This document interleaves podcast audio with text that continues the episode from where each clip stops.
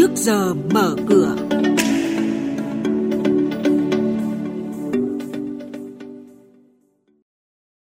Thưa quý vị, trong chuyên mục này sáng nay sẽ có những nội dung chính đó là lo ngại đứt gãy chuỗi sản xuất, Hiệp hội chế biến và xuất khẩu thủy sản Việt Nam kỳ vọng chính sách hỗ trợ cả ngắn hạn và cải thiện môi trường kinh doanh trong dài hạn.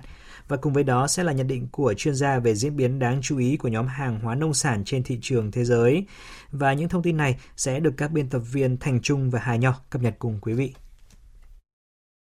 Thưa quý vị và các bạn, giảm 50% mức phí giao dịch thanh toán qua hệ thống thanh toán điện tử liên ngân hàng từ tháng 9 này đến hết tháng 6 năm sau. Đây là nội dung đáng chú ý trong thông tư 13 vừa được Ngân hàng Nhà nước ban hành.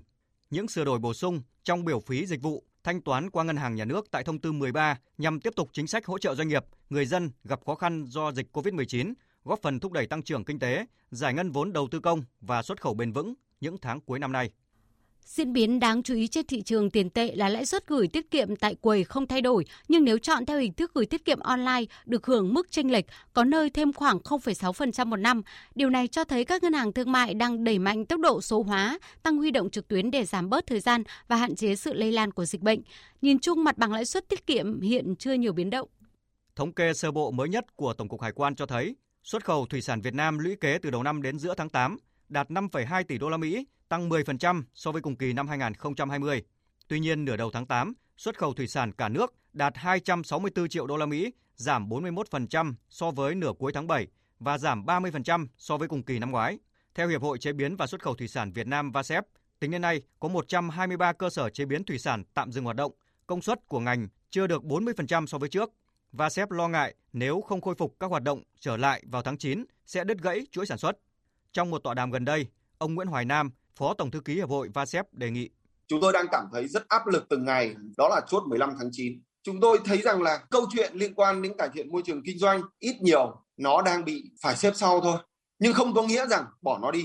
Dù có thể nó không phải là ưu tiên nhất ở giai đoạn này, nhưng rõ ràng thực sự muốn phục hồi sản xuất ở giai đoạn Covid này đối với một ngành hàng để nó không bị đứt gãy thì chúng tôi thấy rằng cái hàm lượng về những quy định về cải cách hành chính hay là cải thiện môi trường kinh doanh nó vẫn chiếm tỷ trọng lớn, chỉ sau vấn đề về vaccine thôi.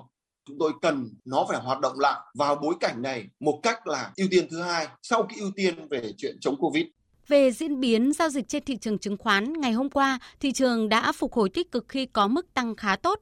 Nhưng mặc dù VN Index chốt ngày giao dịch tăng gần 11 điểm, thì tổng giá trị giao dịch mới đạt hơn 16.500 tỷ đồng, giảm 28% so với ngày trước đó, cho thấy nhịp giảm vẫn là xu thế ngắn hạn hiện nay.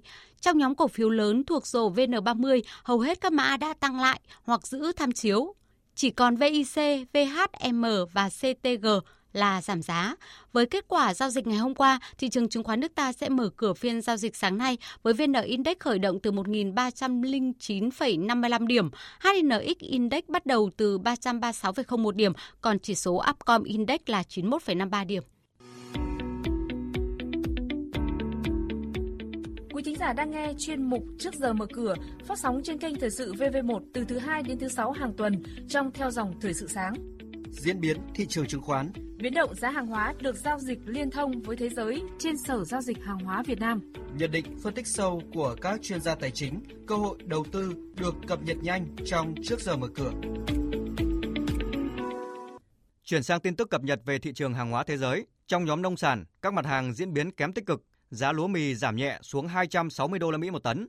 Ở Mỹ, lúa mì vụ xuân mặc dù bị ảnh hưởng nặng nề do hạn hán, nhưng giai đoạn thu hoạch đang được tiến hành nhanh chóng và thuận lợi. Trong khi đó, lúa mì vụ đông cũng sắp bước vào giai đoạn gieo trồng và thường bắt đầu vào tuần đầu tiên của tháng 9. Lượng mưa đáng kể do những cơn mưa bão gần đây mang lại ở Mỹ sẽ giúp tăng độ ẩm đất và tạo điều kiện thuận lợi trước khi hoạt động gieo trồng diễn ra. Điều này sẽ tạo áp lực nhẹ lên giá lúa mì.